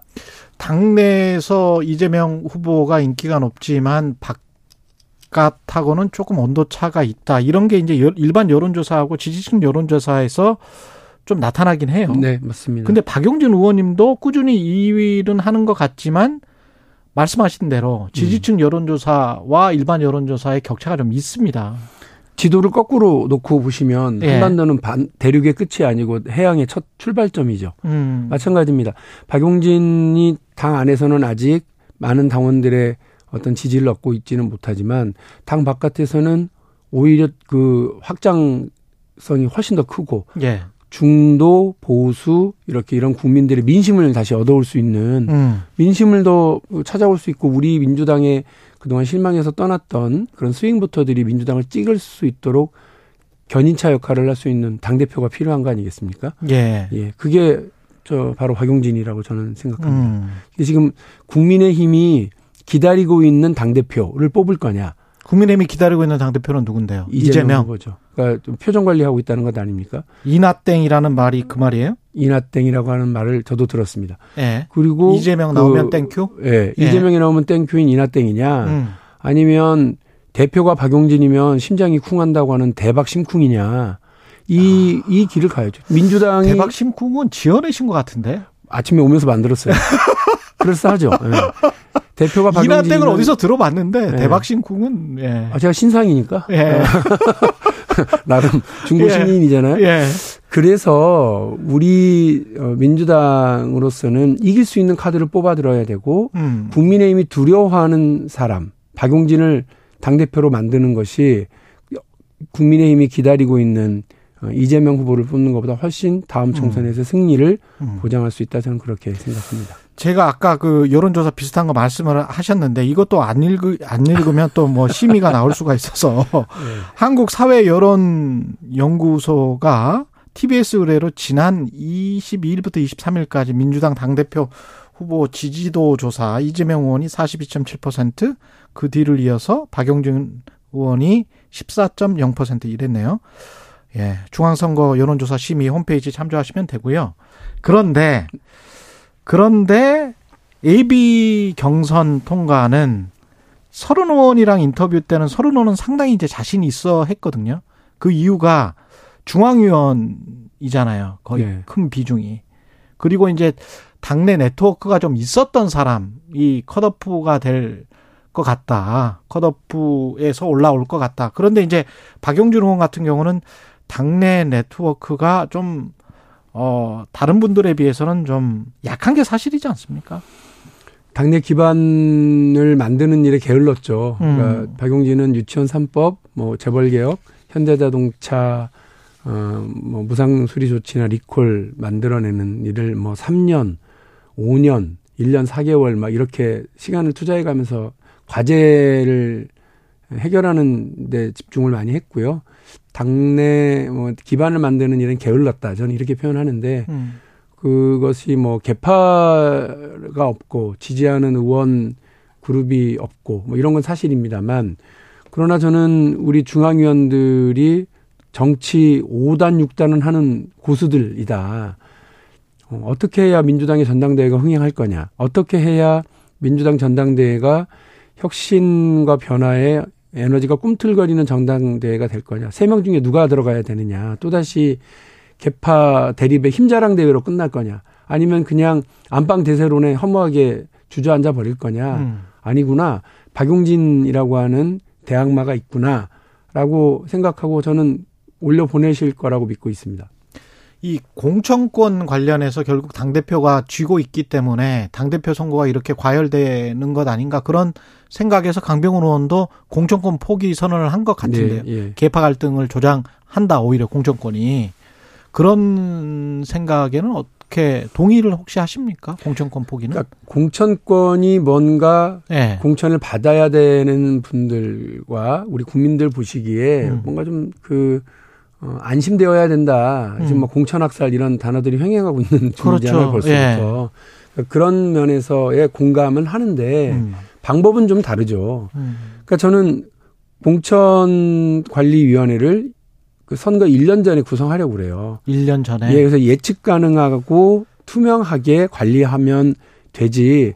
그걸 관리를 잘하라고 뽑아놓은 당대표가 사감 공천하고 셀프 공천하고 음. 뭐 공천확산하고 미운 놈 그 귀양 보내고 하는 그런 식으로 권력을 사, 그, 그 사, 그 사용하는 음. 어, 이렇게 하는 그, 그 태도를 보이게 될까 봐서 걱정하는 거 아니겠습니까? 예. 그렇게 하지 않도록 1년 전부터 투명하게 공개적으로 진행하고 충분히 심사하고 충분히 경선 준비를 할 수 있도록 만들어 주면 1년 전부터 준비를 하는 겁니까? 1년 전에 뽑는 겁니까? 공, 아, 공천관리위원회가 보통 예. 선거 3, 4개월 전에 만들어져서 아. 그야말로 호떡집 불난 것처럼 벼락치기로 해요. 말고. 그렇게 하면 예. 누군지도 모른 채로 그냥 쪽지 음. 받아가지고 하는 경우가 너무 많고 전화 받아서 사람 판단하는 경우가 예. 너무 많아요. 예. 그렇지 않고 세 번, 네 번에 걸친 면접이 진행되고 음. 여러 차례에 걸친 지역 그 여론조사. 같은 게 진행되고 이렇게 해야 돼요. 예. 그 민주당은 어떻게 혁신해야 됩니까? 혁신이 어려운 게 아니라고 저는 봐요. 예. 국민들이 실망하고 돌아선 그 지점들인데요. 그래서 음. 제가 어제 발표한 내용이 딱 그 다섯 개의 단어로 정리가 되는데 약속, 청년, 예. 경제, 그리고 사회연대, 예. 국제 이 다섯 개. 아. 이게 어제 다섯 개 발표한 거예요. 그러니까 어려운 거 아닙니다. 예. 약속했던 건 지켜야죠. 왜안 음. 지키니까 국민들이 내로남불한다고 그러고 불신하고 떠나는 것 아니겠습니까? 네. 청년들 입에서 어, 토사구팽이라고 하는 단어가 다시는 나오지 않도록 음. 미리부터 육성하고 기회 주고 예, 해야 된다고 생각을 합니다. 음. 경제정당 유능해야죠. 경제 관료들이 손실보상 해줄 돈은 없다고 그러다가 정권 바뀌니까 53조 새로 걷어왔다고 이런 꼴을 당하니까 민주당이 무능하다고 그런 소리를 들었다고 저는 생각을 합니다. 예. 어, 사회연대. 선- 선진국 대한민국에 음. 예, 초대 받지 못한 국민들 많이 계십니다. 예. 노동자인데도 노동자로 불리지도 못하는 사람들, 보호도 받지 못하는 사람들 많이 계십니다. 어, 프리랜서, 플랫폼 노동자들, 이런 분들 그럴싸한 이름이기는 한데, 예. 어, 다들 그 권리의 우산 바깥에들 계시거든요. 음. 그분들을 돕기 위한 정당으로 거듭나야 중상층과 서민의 정당이라고 하는 이름을 회복할 수 있겠죠. 예. 그리고 국제와 관련해서는 어떤 음. 혁신이 있을까요? 그 우리 민주당이 국제적 감각, 국제적인 식견을 좀 두루 갖춘 음. 정당이어야 돼요. 예. 어, 뭐 사실 좀 창피한 얘기입니다만 우리 민주당의 아침 최고위원회 자료가 어, 그 참고 자료가 뭐냐면 그 일간지 민주당과 관련된 정치부 스크랩이에요. 그게 다예요. 음. 어, 지금 국제 정세가 어떤지 혹- 예. 뭐 박용진 당 대표가 되면 어, 그날 그날 에, 세계 유수지들 뭐 뉴욕 타임즈라든지 어, 혹은 저 뭐 이코노미스트라든지 이런 음. 그 유수의 주장, 사설 이런 것들이 바로바로 그 번역돼서 올라오고 음. 또 국제 경제 동향이라든지 이런 것들에 대한 브리핑이 아침마다 진행되면서 예. 우리 의원들과 당원들이 국제적 식견을 갖추는 실력 갖춘 정당이 될 수 있도록 어, 하겠다는 말씀입니다. 이렇게 아까- 해야 예. 아, 꼭내 맘 같은 정당이다. 음. 민주당은 아, 되게 매력적이네 음. 하는 그런 얘기를 들을 수 있을 것 같습니다. 아까 그 토사구팽 관련해서 사실은 박지원 전 위원장이 그런 이야기를 했잖아요. 이재명 의원이 직접 전화를 해서 사실은 민주당이 공천을 한 게 아니고 공천 추천을 한 게 아니고 이재명 의원이 직접 전화해서 인천 계양을 재보궐 공천을 어, 압박했다. 압박했다. 예, 예. 그런 거죠. 좀 많이 놀랬고 음. 이게 만일에 진짜로 그 당의 요청에 의해서 본인이 희생하겠다 이런 음. 뉘앙스였었잖아요 그동안 계속. 그렇죠. 그렇게 보도가 됐었고. 예. 근데 그게 본인 출마를 위해서 거짓말을 했고 이중 플레이를 했다고 한다면 음. 저는 당 대표로서의 신뢰를 갖기가 어렵다고 봅니다. 그래서 이 부분과 관련해서 그냥 얼렁뚱땅 유야무야 넘어가실 일이 아니다. 이미 이제 공개 활동을 시작하셨으니 이런 좀 그 망신스럽고 나쁘끄러운 문제에 대해서 음. 사실이 아니면 사실이 아니라 분명히 얘기해 주시고 사실이라 그러면 사실 이런 오해가 있었던 거라 아니냐라고 하면서 본인의 의견을 분명히 해 주실 필요가 있다. 그래서 이 논란에 대해서 직접 측근 말고 직접 해명하실 필요가 있다 생각이 들고요. 음. 이 셀프 공천이 본인의 공천에도 이렇게 막그 여러 가지고 있는 여러 네트워크와 힘을 이용하는 거라고 음. 한다면 이제 당연히 공천받아야 되는 현역 국회의원들, 음. 지역위원장들은 불안해지는 거죠. 앞으로 예, 그러니까 예. 이렇게 되면 아 사감 공천 되겠구나. 뭐 엿가락 공천이라고 불리는 어 당 대표 마음대로 엿가락 공천 또또 또 반복되는 거 아니냐. 그리고 음. 지금 막 공천 학살이라고 하는 단어가 횡행하고 있는데 이런 일이 벌어지는 거 아니냐. 반대했던 사람들, 다른 후보를 지지했었던 사람들 음. 이런 사람들에 대해서 오히려 그 불이익이 생기는 거 아니냐. 이런 음. 불안감들이 당내에 있으면 이게 통합이 되겠습니까? 음. 그리고 어, 제대로 된 민주당 혁신이 어떻게 가능하겠어요? 음. 그래서 저는 이재명 의원이 그 본인이 자신의 입으로 두 번의 선거, 특히 지난 지방선거에서의 패배에 대한 책임이 있다라고 예. 얘기를 했다면 개항을 공천도 그 한 원인과 이유였거든요. 음. 그럼 그 부분에 대해서 본인은 그동안 당의 요청에 의해서 어쩔 수 없이 희생을 하면서 나왔다고 했는데 압박을 통해서 했다고 하는 이런 어, 주장이 나온 마당이라면 여기에 대해서 깔끔하게 해명하셔야 할 필요가 있다고 봅니다. 3716님은 이런 질문을 하셨네요. 박용진 의원님, 이재명 의원이 당대표가 되면 네. 박용진 의원님이 공천을 못 받을 수도 있지 않느냐. 혹시 걱정 안 되시냐. 좀 지금 세게 말씀하시는 거 아닌가. 이런 이야기인 것 같습니다. 이런 것 같습니다. 걱정해 주셔서 감사합니다. 네. 저 초선 때도 사실은 제가 재벌 개혁을 위해서 뛰고 유치원 3법 통, 관철을 위해서 뛰고 이럴 때요. 안팎에서 너 다음 공천 없다고 주장하는 어, 엄- 엄청난 뭐 그 움직임이라든지 예, 부담감 이런 거 솔직히 느꼈습니다. 제가 나중에 정치 다 끝내고 나면 얘기할게요. 예. 안팎에서 뭐 여러 가지가 있었어요. 그런데 어떡합니까? 그래도 할 말은 하고 할 일은 해야죠. 음. 그 공천이 무서워서 할 얘기도 못하고 어, 할 일도 못하는 정치를 하려면 안 했죠. 하지 음. 말아야죠. 예. 예, 저는 어, 뭐 저는 그렇습니다. 그걸 막 멋있게 소신 정치다 이렇게 포장하고 싶을 생각도 없고요. 음. 국민이 바라는 건 국민들이 정말 피 같은 돈을 세금으로 내서 국회의원들이 이렇게 역할을 할 수 있도록 도와주고 계시는데 거기에 대한 보답을 하려면 잘못된 건 틀렸다고 얘기하고 음. 맞는 건 소신 있게 관철시키고 음. 그렇게 해야 되는 거죠. 그러다가 뭐 불이익을 당하면 어쩔 수 없죠. 근데 음. 또 보면 불이익을 당하면 국민들이 지켜주시기도 하고 음. 대한민국이 상식이 더 우위에 있는 나라기 때문에 무섭지만 두렵지 않다 두렵지 않은 척하면서 앞으로 갈게요. 그러나 이재명 의원이 또 그렇게 뭐 하겠어요. 네. 그런 생각도 해봅니다. 그리고 지금 이게 미묘하긴 한데 다음 달 중순에 경찰이 김혜경 씨 법인카드 유용옥 사건 수사 결과를 다음 달 중순에 발표하겠다 이렇게 말했단 말이죠. 이게 시점이 민주당 전당대회 아, 한 보름 정도 네. 남긴 시점이고 그리고 이게 순풍이 될지 이재명 의원에게 네. 역풍이 될지 네. 뭐 아주 묘할 것 같아요. 왜냐하면 당이 결집될 수도 있고 뭐 뭔가 사정에 어떤 피해를 받고 있다. 정치 탄압. 예. 이렇게 예, 이렇게 갈 수도 수 있고. 그 그렇죠. 사법 리스크로 갈 수도 있고 어떻게 보십니까? 결론부터 말씀드리면 예. 저는 경찰의 좀그 부당한 정치 개입이다 음. 이렇게 생각합니다. 그거를 8월 중순 얘기를요. 예. 이게 뭐 휴가철을 지켜가면서 곧 예고를 하는 건지 어쩐지 모르겠습니다만 그러니까 그런 걸 예고하는 경우도 저는 처음 본것 음. 같고요. 예. 어 그리고 해필 야당 전당대가 한참 진행 중인 8월 중순에 저렇게 한다는 게 음. 저는 어, 부당한 정치 개입이다. 여- 두 가지 이유 다 마찬가지입니다. 음.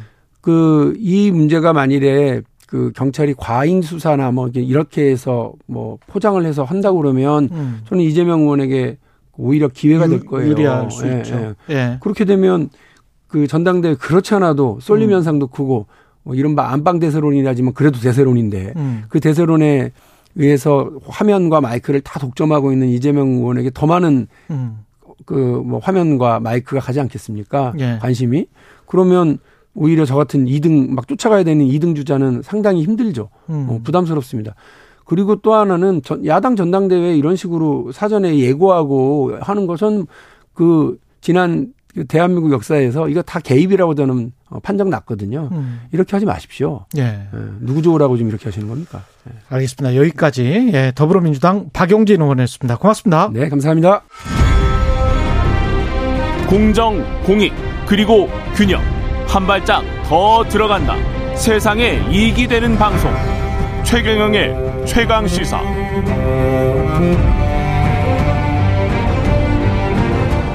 네, 국민의힘 가보겠습니다. 국민의힘 지도부가 안철수 의원이 추천한 국민의 당 목 최고위원 두 명 선임 절차 진행하기로 했는데요. 어, 지도부 내에서 반대 의사를 밝혔던 김용태 청년 최고위원 연결돼 있습니다. 안녕하세요. 네, 안녕하십니까. 김용태 최고위원입니다. 예, 김 최고위원은 최근에 이 인선에 반대를 해오셨고 비공개 최고위원회에도 불참을 하셨는데 반대하시는 이유는 뭘까요? 이게 일단 뭐 이 인선은 어제 다뤄질 것이라고 사전에 예정된 것은 아니었고 뭐 네. 지역 일정으로 해서 어제 회의는 참석을 못했고요. 음, 저는 그 안철수 의원께서 추천하신 최고위원 두 분에 대해서는 여러 차례로 공개적으로 반대를 말씀드렸습니다. 뭐 김윤 정점식 의원에 대한 개빈적인 어떤 호불호가 있는 것은 아니어서 오해 없으셨으면 좋겠고요. 반대하는 이유는 그 절차적 정당성 때문에 저는 반대합니다. 아, 저는 정치를 하면서 절차적 정당성, 뭐 절차 민주주의 굉장히 중요하다고 생각하고요.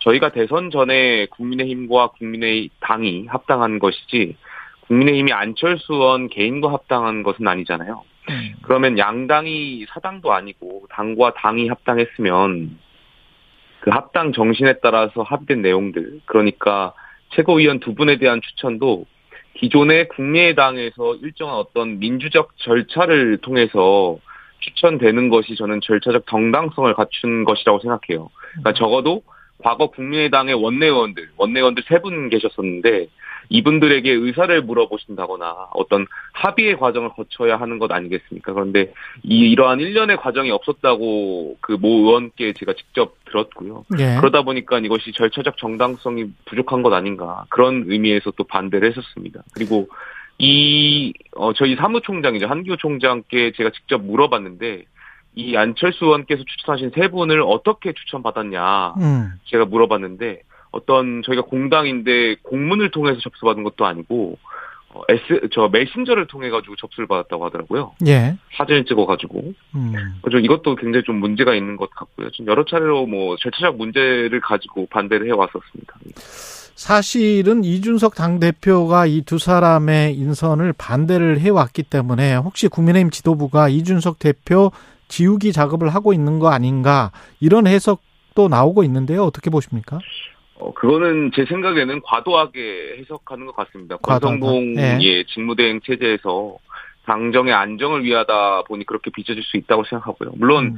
이준석 대표는 최고위원 두 명 인선에 대해서 반대를 해왔지만 반대로 권성동 대행께서는 또 두 명 인선에 대해서 여러 차례 찬성을 하셨기 때문에 아, 이준석 지우기로만 보는 것은 과도하게 해석하는 것 같고요.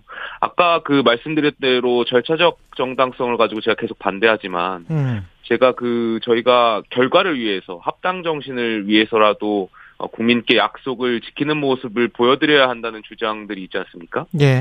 네, 그런 것과 관련해서 저는 이렇게 말씀드리고 싶어요. 저희가 민주당의 검수 완박을 할 때 굉장히 많이 반대하고 강하게 반대하지 않았습니까? 음. 제가 반대했던 이유 중에 하나는 뭐 민영배 의원의 꼼수 탈당이라든지 민주당의 어떤 대화 어, 타협의 과정 없이 일방적으로 몰아붙였다든지 이러한 절차적으로 문제가 있었기 때문에 아무리 민주당이 검찰 개혁이라는 어떤 결과를 국민들께 말씀드려도 많은 국민들과 또 많은 사람들께서 그 민주당의 검수완박을 비판했던 것이 절차적으로 정당성에 하자가 있었기 때문에 비판받았다고 저는 생각되거든요. 그리고 이것과 관련해서 저희가 헌법재판소에 또 저, 어, 저, 저, 뭐야, 저, 저걸 했지 않습니까? 예. 그렇기 때문에 절차적인 문제가 있기 때문에 저는 반대하고 있는 것을 말씀드리고 싶습니다. 음, 위헌 심판 청구를 하기는 했죠. 예, 예. 근데 그 절차적 정당성이 그렇게 문제면 그 앞으로 어떻게 하실 거예요? 그 인선이 결정이 28일에 될 예, 수도 예. 있고 전국이 소집을 한다고 하는데 어떤 어떤 행동을 하실 겁니까 혹시? 뭐 아까 말씀드린 내용에서 음. 내용처럼 그 회의에서 반대 의견을 말씀드리겠습니다만 사실 예. 뭐제 생각이 최고위에서 소수 의견으로 알고 있고 뭐 다수결에 따라서 현실적으로 제가 전국이 소집을 연기할 방법은 없을 것으로 보고요. 예. 계속해서 반대 의견은 지도부에 전달하겠죠. 뭐 거기에 따라서 어, 판단해 주실 것이라고 생각합니다. 하지만 이준 예. 예, 예. 말씀하세요. 이준석 대표는 지금 전국을 다니고 있던데 그러면서 네. 이제 민심을 듣고 그러는 것 같은데 최근에 좀 연락을 하, 고 있습니까? 아닙니다. 최근에 뭐 연락한 적은 없습니다. 음, 어떤 생각인 것 같아요? 어떤 뭐 전국 유람하는 거 예. 뭐 저는 대표가 지금 징계를 수용한 것인지 아닌지 예. 본인의 입장을 스스로 드러내지 않은 상태이고 예. 현실적으로 지금 상황에서 이 대표가 선택할 수 있는 것은 많지 않다고 생각해요. 그렇기 음. 때문에 어, 이준석 대표를 향한 비판들이라든지 이런 것들을 좀 전국을 돌면서 당원들과 만남의 시간을 가지면서 좀 성찰의 시간을 갖는 것도 많은 분들께서 이 대표에게 조언을 했던 부분이고 저는 지금 이준석 대표가 선택할 수 있는 최선의 방법을 선택했다고 생각합니다. 그래서 SNS 활동을 좀 줄여, 줄이고 지금보다도 더 예. 어, 오프라인에서 많은 당원분들과 국민들을 만나시면서 어떤 많은 분들이 생각하는 그런 방향에 대해서 좀 공감하고 공유를 하고 음. 하면 좋지 않나. 지금처럼 좀 어, 행보를 보이는 것이 저는 좋은 방법이라고 생각합니다. 6개월 후에 돌아올 수 있을까요? 어떻게 보십니까? 어, 제일 중요한 것은 수사 결과겠죠. 음. 수사 결과상 어, 문제가 없다는 전제 아래 문제가 없다면 저는 당연히 6개월 뒤에는 돌아올 수 있다고 보고요. 그렇게 하기 그렇게 결정을 해서 저희가 최고위가 또 사고 상황으로 어, 권성동 직무대행 체제를 그런 가정 아래 한 것이니까요. 단 수사 결과가 문제가 있다면 말씀하신 대로 어, 돌아오는 것은 쉽지 않겠죠. 음, 그 JTBC가 어제 추가 보도를 했던데 성상납 의혹과 관련한 윗선이 있었다. 그러니까 누군가가 어, 제보를 했다. 그 윗선이 어떤 곳이냐? 7억 각서를 쓸때 어떤 건설회사 사장을 통해서 윤, 윤석대라는 이름이 나왔습니다. 대통령 당시 후보실, 어, 후보 비서실에 있었고 정책위원이고 이 사람에게 전달돼서 대통령 비서실로 간 것 아닌가? 7억 원 투자 각서에 관한 내용이 이런 JTBC의 보도였는데 이게 어떻게 보면 이준석 대표에게 양날의 검이 될 수도 있을 것 같아요. 저는 그 JTBC가 음. 어, 사회적으로 굉장한 파장과 자칫 과도한 해석을 불러올 수 있는 이런 내용을 언론 보도했다는 배경에는 예. 그래도 아직까지 공개되지 않은 무언가 확실한 내용을 JTBC가 취재한 것 아닌가에 대한 생각을 갖고 있습니다. 그렇기 음. 때문에 아, 물론 말씀하신 대로 윤석대 전 의원은 그 이번 사건에 대해서 아는 바가 없고 또 장 씨는 아는 사람도 아니라고 말씀하셨는데 언론이 취재를 더 해봐야 알겠지만 혹여나 장씨 말이 사실이거나 아니면 음. 병원장 말이 사실이라면 이것은 당 차원에서 고발 조치가 있어야 하는 것 아닌가에 대한 생각이 있어요. 그렇잖아요. 왜 국민의힘 입장으로서는 굉장히 불쾌한 주장을 하고 있는 것이거든요. 예. 저희가 사당도 아니고 대한민국의 어떤 집권의 역사와 함께하고 있는 공당인데 음. 이것은 고- 정당 차원에서 고발을 하고 누구를 누구를 고발을 하는 거예요? 그러니까 이 취재 과정에서 그 장치라든지 예. 사실을 수사 결과를 통해서 밝혀야 되지 않겠습니까? 이게 정말 사실인지 물론 저는 아니라고 믿고 싶지만 음. 이게 마- 사실인지 아닌지는 수사 결과를 통해서 좀 알아야 될 필요가 있지 않나. 그래서 그- 강력하게 대응해야 되지 않나 싶습니다. 근데 제가 양날의 검이 아니냐라고 물어 예, 예. 본 거는 물론 윗선이 있어서 누군가 개입해서 이, 이준석을 낙마시키기 위해서 토사구팽하기 위해서 그런 것 아니냐 이런 의혹이 불거질 수도 있지만 보도 자체를 보면 예, 예, 예. 역으로 봤을 때는 7억 원 각서를 썼다 실체적 진실이 있다 어, 그렇게 비춰질 수도 있는 거 아닙니까? 뭐 7억 원 각서를 쓴 것에 대해서는 네. 뭐 거짓은 아닌 것으로 알고 있지 않습니까? 다만 음, 예, 그 서명한 것이 정책 저희 정무실장이 서명을 한 것인데 예. 그것이 어떠한 이유에서 서명한 거에 된 것인지 그리고 이준석 대표의 지시가 있었는지 없었는지가 중요한 음. 쟁점인 것이지 예. 뭐 서명한 각서가 있는 것은 저희가 사실인 것으로 알고 있기 때문에 예. 뭐 그건 그렇게 보시면 될 것 같습니다만 어쨌든 저는 그 JTBC 보도 내용이 윗선 개입이 사실이 아니길 바라고요. 저는 당원의 입장으로서 예. 어, 이것이 정말 사실인지 아닌지에 대해서는 수사 결과를 통해서 확인되어야 하지 않나 생각합니다. 그럼 윗선 개입도 지금 말씀하시는 거는 윗선 개입도 경찰이 한번 수사를 해봐야 된다 이런 말씀이시네요. 예, 예, 저는 뭐 윗선 개입이 당연히 없을 것이었 어디까지가 윗선인지 잘 모르겠습니다만 음. 없기를 저는 바라고요. 어, 있어서도 안 되겠지만 예. 어, 이런 것은 좀 JTBC가 근데 또 보도한 것이 또 일방적인 어떤 주장에 의해서만 보도하진 않았을 것이라고 저는 생각되거든요. 그렇기 그러네요. 때문에 이런 예. 건좀 국민들과 당원분들께 낱낱이 좀 실체적 진실이 알려져야 되지 않나. 많은 국민들께서 어, 당원분들께서 JTBC 보도를 보고 좀 당황해 하시거든요. 음. 그렇기 때문에 뭐 JTBC에서도 좀 후속 보도를 통해서 여기에 대해서 실체적 진실을 더 많이 알려드려야 된다고 생각되고요. 음. 수사기관의 어떤 고발 조치에 따라서 또 수사 결과도 있어야 되지 않나 싶습니다. 예, 성접대 의혹과 윗선 개입에 관해서 함께 수사하는 게 좋다 이런 말씀이신 예, 것 같습니다. 국민의힘 김용태 청년 최고위원이었습니다. 고맙습니다. 네, 감사합니다. 예, KBS 일라디오 최경영의 최강시사 2부는 여기까지고요. 잠시 후 3부에서는 김호기의 사회학 카페 그리고 김원장 KBS 방콕 특파원 연결합니다.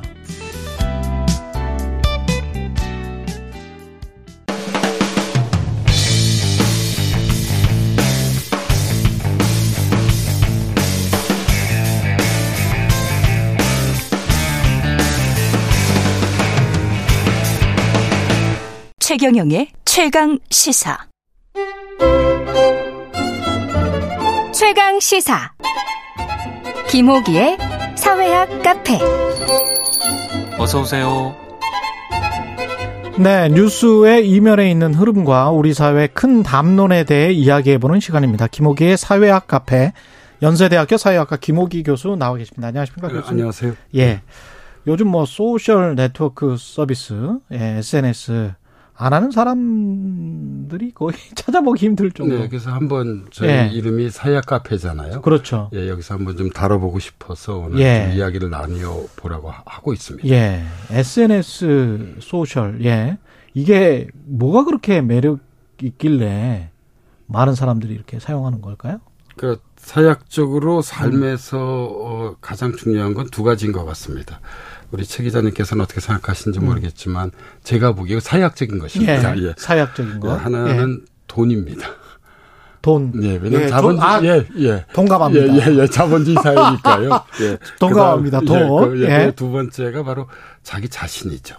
자기 자신? 예, 예. 아. 예. 그래서 이 SNS에서는 누구나. 자신이 예. 주인공이 됩니다. 예, 그 자기 삶에서 자신을 주인공으로 만드는 것. 이건 제가 보기에 돈 못지않게 중요한 것입니다. 그 자존감. 맞습니다. 예, 예. 그러네요. 예, 그래서 인간이. 예, 그 정의란 무엇인가를 쓴 마이클 샌델 교수도 예. 예, 이, 그, 뭐, 오래전에 책을 뭐, 저기 뭐, 낸 적이 있습니다. 돈으로 살 수 없는 것들.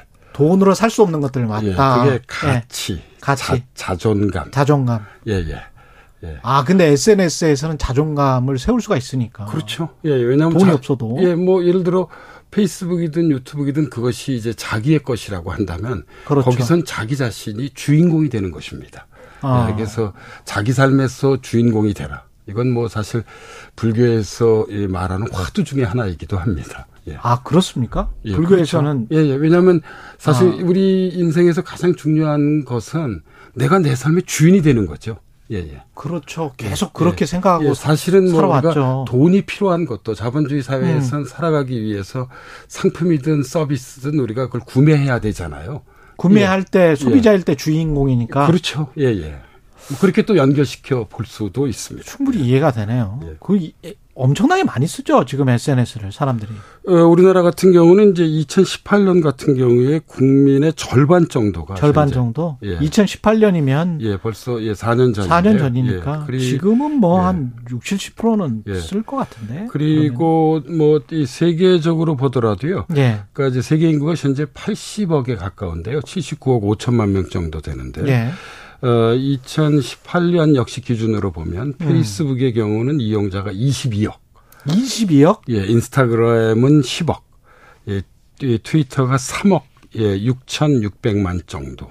예. 제국이네. 예, 예. 기록하고 있습니다. 이게 절반이 가까운 사람들이 음. 예, 이런 SNS를 어, 저기 쓰고 있다고 볼 수 있습니다. 예. 이 어떤 저 SNS의 트렌드도 계속 있는 것 같아요. 뭐 페이스북 쓰시는 분들은 페이스북에 이제 그 중장년층밖에 안 남았다 이런 이런 말씀도 하- 하시는 것 같고. 예, 그 역사를 잠깐 보자면요. 예. 페이스북이 처음 등장한 게 이제 2004년이었고요. 예. 유튜브가 2005년이었고 음. 트위터가 2006년이었습니다. 음. 어, 근데 이제 초기 한 10년 정도는 이제 페이스북이 대세였었는데요. 예. 어, 어, 뭐, 지난 10년 동안은 뭐, 그, 이, 이 유튜브의 약진이 아주 약진이죠. 두드러졌습니다. 그래서 유튜브 예. 마, 뭐. 젊은 뭐, 어, 이, 이, 그, 이 친구들 같은 경우에선 이제 크리에이터가 예, 예, 그, 이 주요 직업, 직업군 중에 하나죠. 예. 크리에이터가 예, 그렇죠. 예, 그러니까 이제 뭐 자기 유튜브를 이제 운영하는 게 예. 예, 뭐 매우 이제 중요한 어떤 그런 21세기적 새로운 직업으로 떠올랐다고 볼 수 있습니다. 근데 유튜브하고 페이스북은 참 이제 느낌은 좀 다르거든요. 이게 유튜브도 SNS로 볼 수 있나요? 어, 그- 그러니까 이제 SNS라고 하는 것은 좀 엄격하게 좀 얘기를 그 하자면요. 예. 에, 이 초창기에는 이제 커뮤니티, 우리 저기 그 싸이월드의 미니홈피, 음. 예, 블로그 등을 가리켰고요. 그 스마트폰이 본격적으로 도입된 이후에는 이제 모바일 인터넷에 기반한 페이스북, 트위터, 인스타그램을 주로 지칭합니다. 음. 어, 반면에 이제 이 소셜 미디어는 SNS보다 좀 더 포괄적 개념입니다. 예. 그러니까 개방, 참여, 공유를 내건 우리가 웹 2.0이라고 그러는데요. 그렇죠. 웹 2.0 시대 소셜 네트워크 기반 위에서 구축된 에, 온라인 플랫폼이 이 소셜 미디어입니다. 음. SNS는 사실 이 소셜 미디어의 한 하위 유형으로 볼 수 있죠. SNS는 소셜 미디어의 하위 유형. 예, 예. 그래서 유튜브나 카카오톡 오픈 채팅 같은 것은 소셜 미디어에 이런 점에서 포함시킬 수 그건 있습니다. 소셜 미디어에 포함될 예. 수 있고 예, 페이스북이나 뭐 트위터 같은 거는 SNS라고 봐야 되는 예, 예. 그래서 우리가 저기 소셜 미디어를 뉴 미디어라고도 얘기하잖아요. 그렇죠, 그렇죠. 이제 지금 우리가 하는 이런 방송은 이게 legacy 미디어잖아요. 근데 이제 legacy 미디어와 유튜브로도 하는 거니까요. 예, 공존을 좀- 공존을 지금 예, 하고 예, 있는 거죠. 예, 예, 하고 있죠. 그래서 예. 사실은 뭐 지금 예, 저희가 하는 이 방송을 예. 직접 뭐 실시간으로 듣는 분도 계실 거고 그렇죠. 또 이게 뭐 저 유튜브로 만들어지게 된다면 그걸 듣는 분들도 있죠. 예, 그렇죠. 그래서 예. 그러니까 사실 이제 legacy 미디어와 뉴 미디어가 공존하는 시대로 지금 이동 그해 가고 있는 상황이라고 볼 수 있을 것 같습니다. 그렇습니다. 그 네. 방송 콘텐츠 제작업을 하고 있는 저 같은 입장에서는 유튜브가 또 엄청나게 큰 시장이고 그러다 보니까 경쟁이 정말 치열하게 됐어요. 여기는 뭐 없는 콘텐츠가 예, 없는 저도 것. 뭐 한번 출연해 보기도 했고 예. 뭐 이제 즐겨 듣는 것인데 예. 예를 들어 우리 그최 기자님께서 그 음. 이 운영하는 이슈 오도독 같은 경우는 예, 제가 운영하지는 않고 KBS 일라디오에서 하고 거기 이제 사회를 예. 보고 계시잖아요. 예, 예. 어, 대단히 정말 아주 예, 뭐 내용도 좋고 예. 예, 좀, 좀 흥미진진한 예, 그- 그렇죠. 그런, 예, 유튜브의 하나라고 볼 수 있죠. 근데 그 그렇게 이제 전문가 집단들이 다 유튜브를 만들어서 거의 대부분 다 어떤 말씀을 하시니까 사실은 이런 아까 legacy 미디어 말씀하셨습니다만 legacy 미디어는 또 생존에 또 상당히 또 힘들어지는 점들도 있더라고요. 예, 분명히. 그래서 최근엔 음. 최근에는 이제 legacy 미디어가 바로 이제 유튜브를 좀 적극적으로 그렇죠. 예. 활용하고 있고요. 예. 사실 유튜브 같은 경우도 저희들이 보기에 이제 상당히 레드 오션적인 성격이 두드러지게 됩니다. 경쟁이 너무 치열했어요. 아, 예, 지금 벌써 그러니까- 그렇게 됐군요. 예, 예. 그러니까 이제 이 유튜브가 좀 시간이 좀 된 것들은 음. 그 사실 나름대로의 어떤 그런 기성의 장벽 안에 들어가 있기 때문에 예. 우리가 네트워크 효과라고 그러잖아요. 그렇죠. 예, 그래서 상당히 많은 관심을 갖는 반면에 음. 뭐 지금 막 새롭게 유튜브를 개설하는 분들은 음. 진입 장벽이 상당히 높은 편입니다. 그렇군요.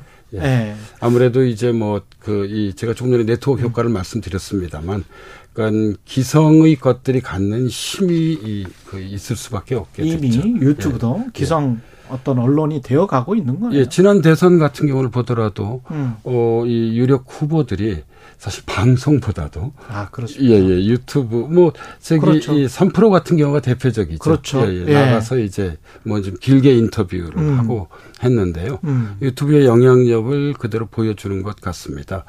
예, 우리가 그 이 캐나다 출신의 미디어 학자 중에 그 마샬 마샬 맥루한 맥루한이 예. 있잖아요. 예. 여기 맥루한의 아주 대표적인 저작 중에 하나가 바로 구텐베르그의 은하계라는 책이 있습니다. 구텐베르그의 은하계. 이게 예. 이제 텍스트로 이어, 예, 이루어진 어떤 그런 음. 그러니까 어떤 이제 미디어의 세계인데요. 예.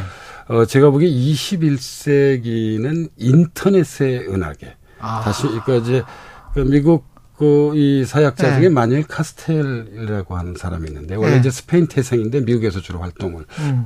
해왔는데요. 어, 책 제목이기도 합니다. 인터넷 갤럭시. 그러네. 예, 이게 이제 예. 바로 이제 어떤 그런 동영상을 수단으로 한 크게 보면 출판해서 이게 인터넷으로 확 넘어온 예, 거네요. 그 유튜브의 예. 세계가 열렸다고 볼 수 있습니다. 우리가 보통 옛날에는 아침에 일어나면 아, 이 신문이나 TV를 봤잖아요. 예. 어, 근데 이제 언제부턴가는 자, 자기 페이스북을 이제 보기 시작했습니다. 그렇죠. 예, 그리고 이제 최근에는 여기에 더해서 아, 그 유튜브를 봅니다. 음. 뭐 새롭게 올라온 어떤 그런 음. 컨텐츠가 없나 하고 둘러보게 되죠. 예, 이만큼 우리 이 삶, 그러니까 우리 어. 일상 안에 현재 깊게 들어와 있다고 볼 수 있습니다. 생각해 보니까 제가 구독하는 유튜브 채널도 한 100개 가까이 되는 것 같은데. 예. 엄청나게 많이 구독을 하고 있는데 이게 지금 어떤 인간의 욕망, 그 SNS에 올려서 내가 좋아요를 받고 뭐 최고예요 받고 이런 것들이 SNS를 활성화시키는 점도 있고 또 SNS의 문제점도 있고 그걸 좀 같이 좀 말씀을 해 주시면 좋을 것 어, 같습니다. 이제 긍정적 부분은 이런 것 같습니다. 예. 좀 이게 아침 방송부터 좀 철학적 얘기를 해서 음. 좀, 좀 다소 좀 그렇긴 아, 한데. 좋아하시는 분들 많아요. 예, 왜냐하면 네.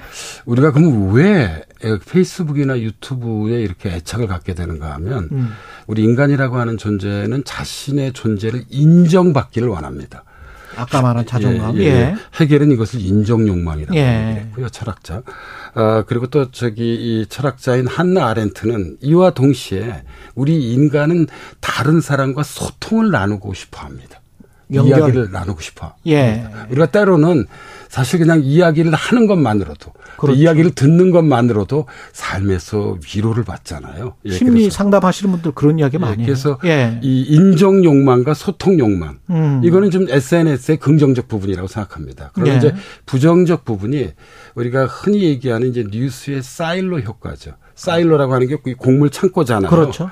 예, 그래서 어 이게 이 일반 신문이나 방송을 통해서 뉴스를 접하는 것이 아니라 음. 그러니까 이 그 친구들의 페이스북을 통해서나 예. 아니면 뭐 자기가 좋아하는 유튜브 채널을 통해서 뉴스를 접하게 되니까 그렇죠. 사실 유사한 내용의 만 어떤 나- 그런- 올라와. 예, 예, 계속 이제 보게 되죠. 예. 그래서 우리가 이것을 이제 탈진실 시대라는 표현을 많이 쓰잖아요. 포스트 추루스. 예. 그러니까 이제 뉴스에 있어서 사실이 중요한 것이 아니라 음. 신념이 중요한 것입니다. 점점 주장 위주로 가게 되는 가게 거죠. 되죠. 예. 그래서 이런 뉴스의 사일러 효과, 그 곡물 창고 안에 갇히게 되는 것입니다. 음. 예, 그러니까 다른 어떤 그런 예, 사실이나 다른 의견, 견해 이런 것들은 좀 아무래도 소홀히 하게 되죠.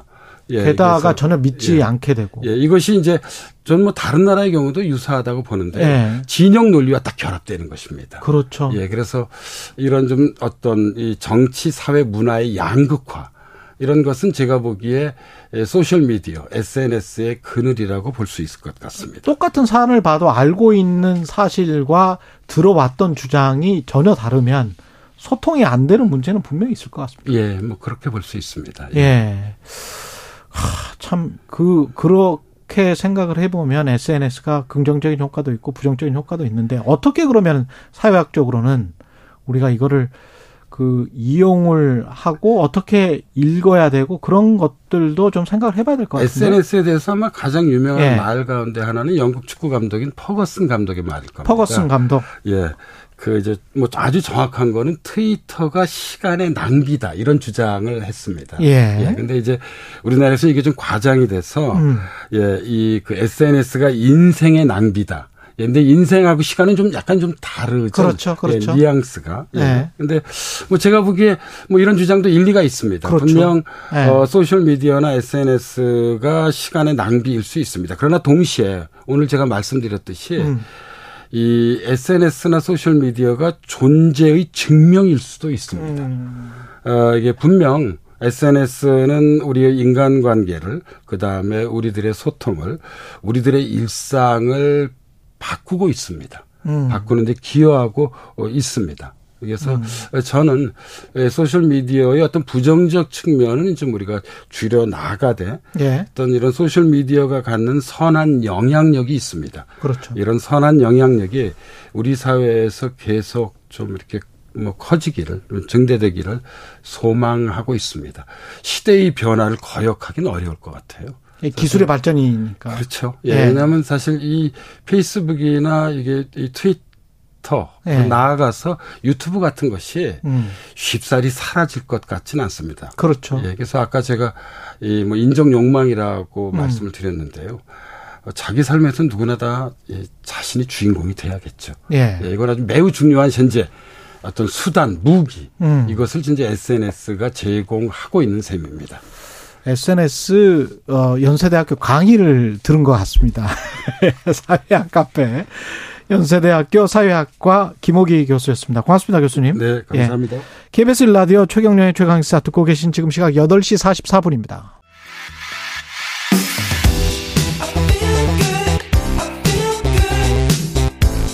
세상에 이익이 되는 방송 최경영의 최강 시사 네, 민, 미얀마 버마 군부 정권이 민주화 인사 4명을 처형했습니다. 작년 2월부터 이어지는 군부 독재 쿠데타 일어났었고요. 이번 사형이 미얀마와 국제사회에 미칠 파장 KBS 김원장 특파원 연결돼 있습니다. 안녕하세요. 네, 방폭입니다. 예. 우리가 이거 미얀마 아니고 버마로 부르기로 하지 않았었습니까? 서방 지정에서는? 아, 미국 아, 어, 미국 정부는 그렇게 부르고 있습니다. 그렇죠. 예. 원래 이름인 버마로 부르고 있습니다. 예. 네. 일단은 뭐 미얀마가 또 익숙하신 분들이 있으니까 미얀마 군부 정권이 민주화 운동 인사 4명을 지금 처형을 했고요. 네네. 이게 저 어떻게 죽였는지 뭐 형이 이게 지금 수십 년 만에 처음이라며요. 그렇습니다. 미얀마는 88년부터 이제 민주적인 아, 민주화 투쟁을 해온 나라인데 예.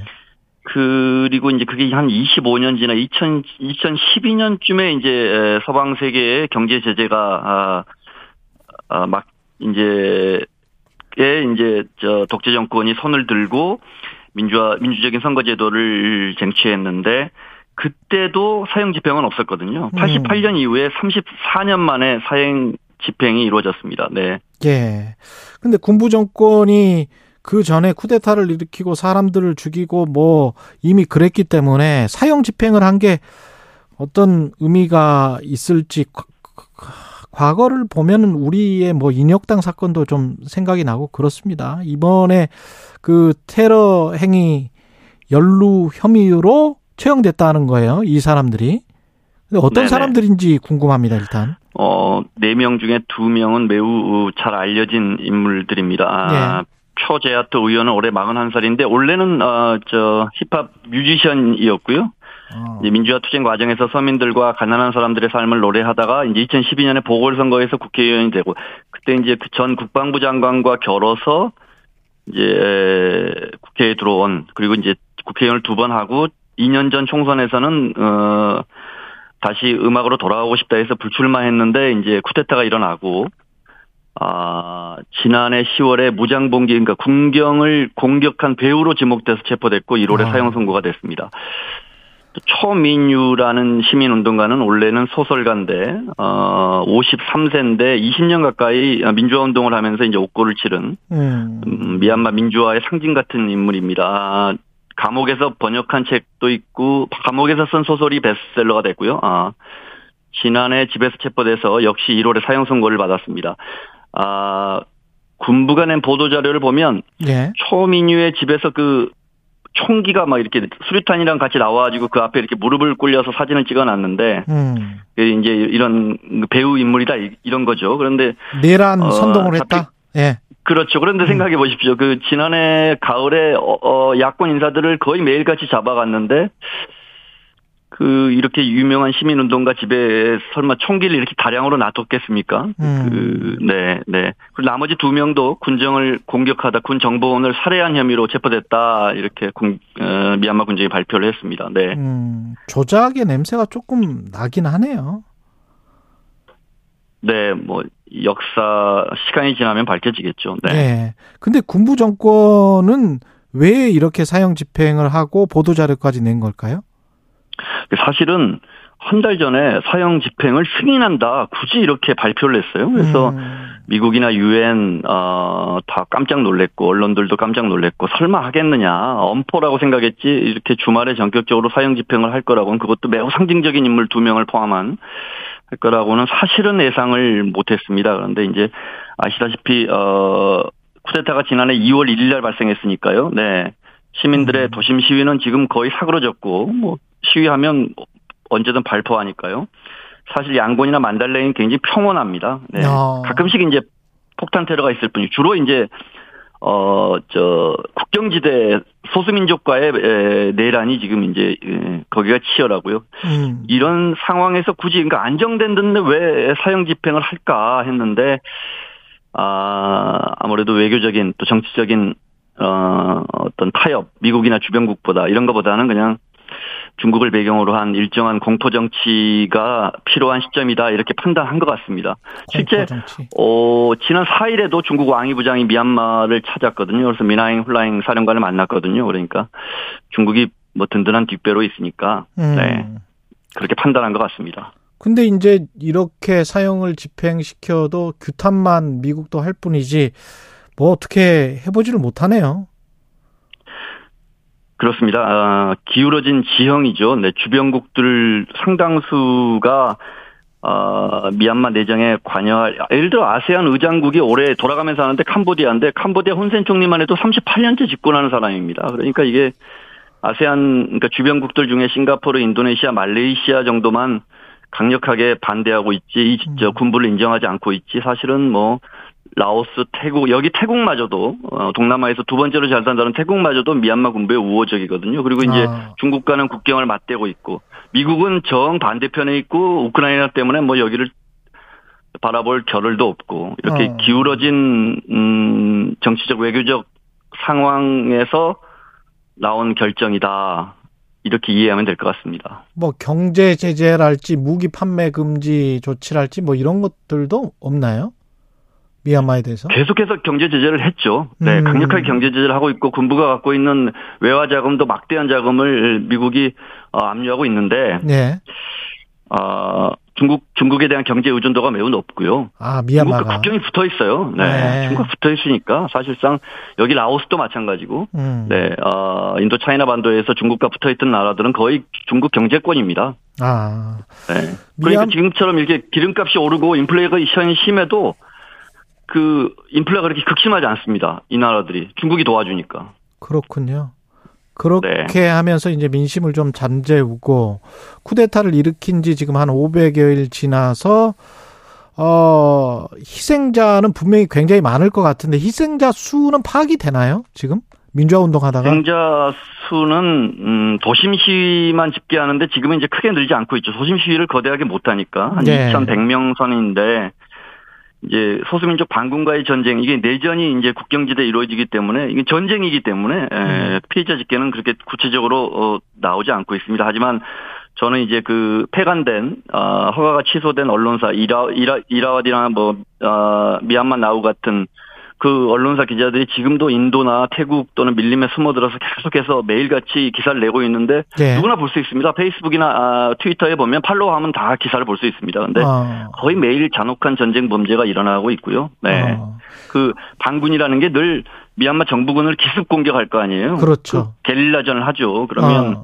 미얀마 정부군이 또 바로 보복 공격을 마을로 쳐들어가서 민간인들 보복 살해하는 그 과정, 공군이 아예 에, 공습을 하고 그래서 피난민들이 생깁니다. 음. 어, 7월에 유엔이 집계한 피난민은 76만 명입니다. 네, 그 과정이 굉장히 어느 나라나 마찬가지지만 매우 잔혹합니다. 네. 그러면 그 피난민들은 반군이랑 이 일종의 이제 민주화 반군이라고 부를 수 있겠죠. 그 민주화 반군이랑 함께 있는 건가요? 매우 복잡한 이, 이 복잡해지는 거죠 진영이 왜냐하면 예. 이 카렌 방 카렌이든 뭐 로잉야든 이 수많은 소수 민족들은 사실은 70여 년 전에 영국 그 영국 식민지였을 때 영국 편에 섰었거든요. 음. 그래서 버마족 다수인 버마족들과는 감정적인 거리 아직도 남아 있는 거죠. 그런데 예. 그 버마족 젊은이들이 이 반민주적인 아 쿠데타 군부와 싸우기 위해서 그 타민족의 반군으로 들어가는 겁니다. 그렇게 네. 되는 거군요. 이렇게 네, 네. 아, 완전히 꼬였네. 근데 직접 예. 현장에서 어, 저는 세 차례나 그들을 만나봤는데 음. 어, 어, 정말 비장한 각오를 하고 들어갑니다. 머리를 깎고 네, 네. 산으로. 아, 그런 난민들이 또 75만 명이나 되고 반군들도 상당한 숫자일 것 같고 그럼 미얀마는 계속 이런 상황에서 중국의 보호를 받으면서 이- 이렇게 그냥 가는 건가요? 군부 쿠데타가 성공하고? 아 성공이라는 표현을 쓰고 싶지 않고요. 네, 아, 네, 아, 말씀드린 것처럼 정치적 외교적 지형이 그렇습니다. 네. 음, 중국이 왕이 외교부장이 지난해 1월 말쯤에 미얀마를 방문하고 2월 1일 날 쿠데타가 터졌습니다. 음. 2월 1일은 민주적인 정부 아웅산 수치 정부가 총선에서 압승을 하고 다시 임기를 시작하는 첫날입니다. 취임식을 하는 날입니다. 예. 그러니까 중국과의 어떤 그 관계의 흐름이 나오죠. 네. 음. 그리고 또 뭐 계속해서 뭐 중국은 또 미얀마는 이에 보답하듯이 러시아나 아, 중국을 상대로 막대한 무기를 사들이고 있고요. 음. 네. 그러니까 아니, 안보리에서는 어떤 결정도 쉽지가 않죠. 중국과 러시아가 반대하면 안보리는 만장일치 제도니까요. 예. 네. 아직도 어려운 상황입니다. 싸우고 있는 반군을 직접 만나 보기도 했기 때문에 김원정 기자한테 특별히 세계 좀 알려달라 이런 이야기를 한 거 혹시 없나요? 한 30초 남았습니다. 아, 미얀마는 음, 청취자 여러분들이 이해하실 때 사실 독, 저 민주주의 안 된 나라가 얼마나 많습니까? 훨씬 더 그렇죠. 많습니다. 민주화된 나라보다. 하지만 정말 오랫동안 국민 주권을 위해 싸워왔고 그 과정에서 아웅산 수치라는 민주화의 상징적 인물이 있고 그래서 미국 등 서방 세계가 12년 년 전에도 정말 강하게 밀어붙여서 경제 제재하고 직선제 얻어서 민주주정이 승리해서 한 10여 년 정말 해외 자본 투자가 어마어마하게 일어났는데 음. 그런데 또 2년 전 총선에서 민주진영이 또 압승을 거뒀는데 쿠데타가 나버렸거든요. 그래서 더 국제사회가 음. 안타깝게 여기고 관심을 갖는 그런 나- 나라다. 그리고 국민들의 저항이 그래서 더 크다. 그래서 더 희생이 크다. 이렇게 이해하시면 될 것 같습니다. KBS 김원장 방콕 특파원이었습니다. 고맙습니다.